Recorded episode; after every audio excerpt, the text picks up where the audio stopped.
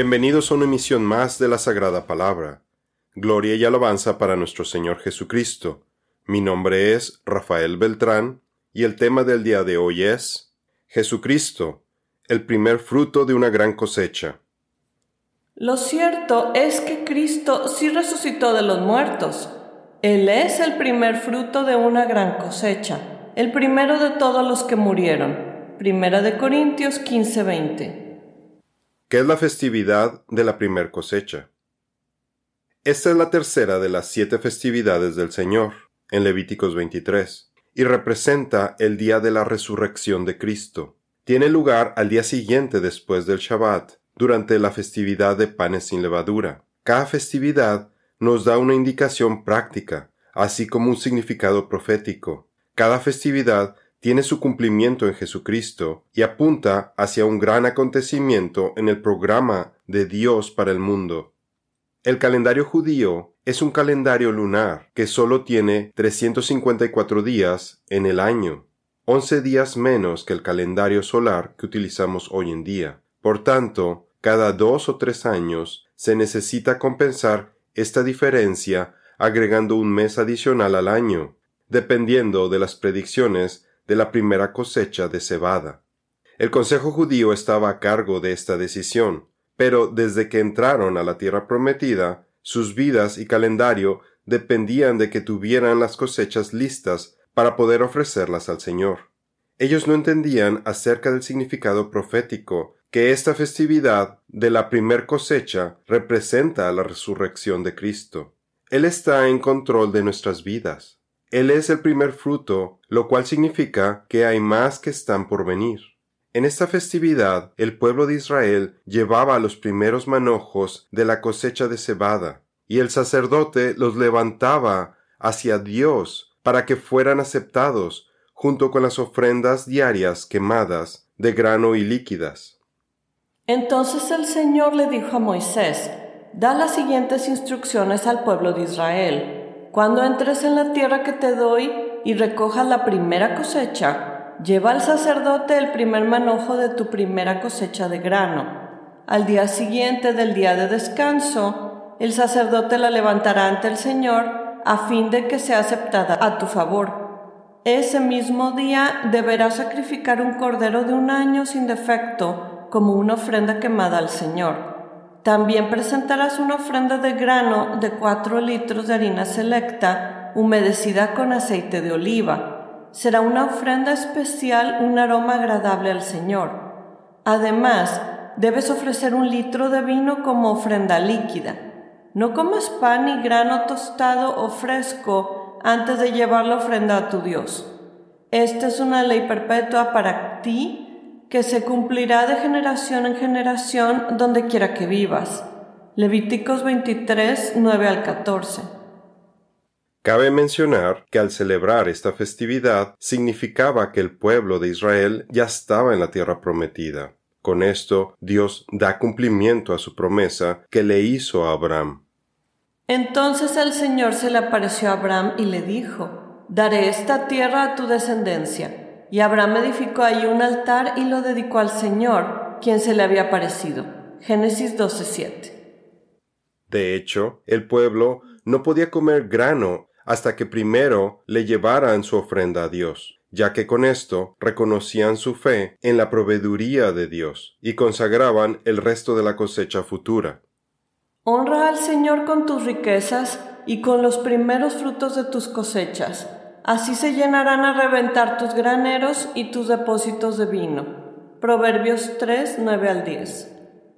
Cuando recojas tus cosechas, lleva a la casa del Señor tu Dios lo mejor de la primera cosecha. Éxodo 23, 19a. Jesucristo es el primero de la cosecha, su resurrección. No malinterprete la razón por la cual he venido. No vine para abolir la ley de Moisés o los escritos de los profetas. Al contrario, vine para cumplir sus propósitos. Mateo 5:17. El cumplimiento de la festividad de la primer cosecha es la resurrección de Jesucristo. Él es el único que ha resucitado de la muerte con su cuerpo glorificado. Pero lo cierto es que Cristo ha resucitado Él es el primer fruto de la cosecha, ha sido el primero en resucitar. Primera de Corintios 15:20.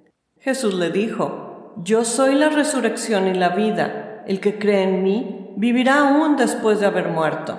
Juan 11:25. Si observa esta festividad de la primer cosecha, es el primer día de la semana, justo cuando Jesús resucitó. La analogía es que mientras que el sacerdote levítico alzaba la ofrenda del manojo de cebada de la primer cosecha, al mismo tiempo Jesucristo se alzaba de entre los muertos. Pero el primer día de la semana, muy temprano, las mujeres regresaron al sepulcro. Llevaban las especias aromáticas que habían preparado. Como se encontraron con que la piedra del sepulcro había sido quitada, entraron, pero no hallaron el cuerpo del Señor Jesús. Lucas 24, 1 al 3.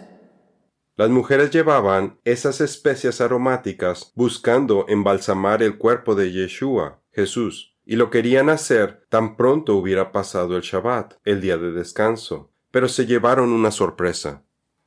No está aquí, ha resucitado acuérdense de lo que les dijo cuando aún estaba en Galilea. Es necesario que el Hijo del Hombre sea entregado en manos de hombres pecadores y que sea crucificado, pero al tercer día resucitará. Lucas 24, 6 al 7. Así como el sacerdote levantaba la ofrenda del pueblo de Israel hacia Dios para que fueran aceptados, Asimismo, Yeshua, siendo nuestro sumo sacerdote en el cielo, intercede por nosotros, por quienes creemos en Él ante el Padre.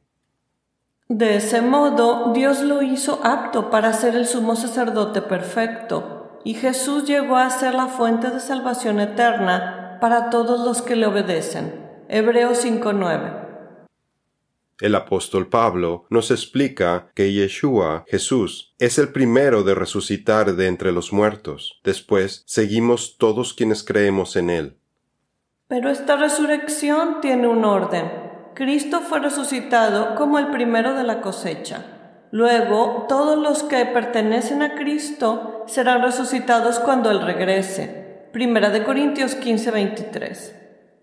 Recordemos estas palabras de Jesucristo, previendo que su muerte y resurrección produciría muchas vidas nuevas, proporcionando la salvación de quienes ponen su fe en Él.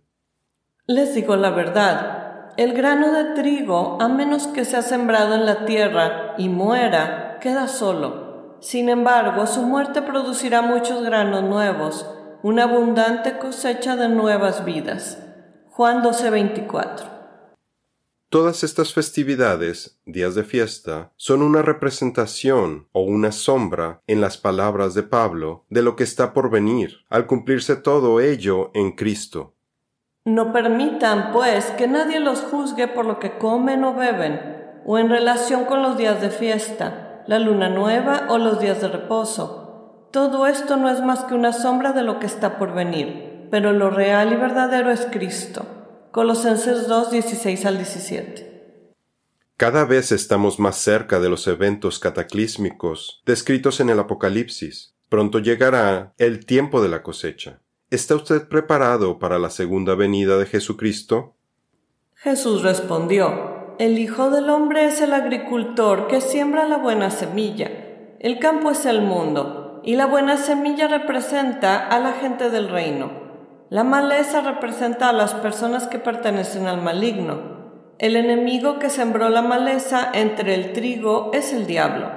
La cosecha es el fin del mundo y los cosechadores son los ángeles.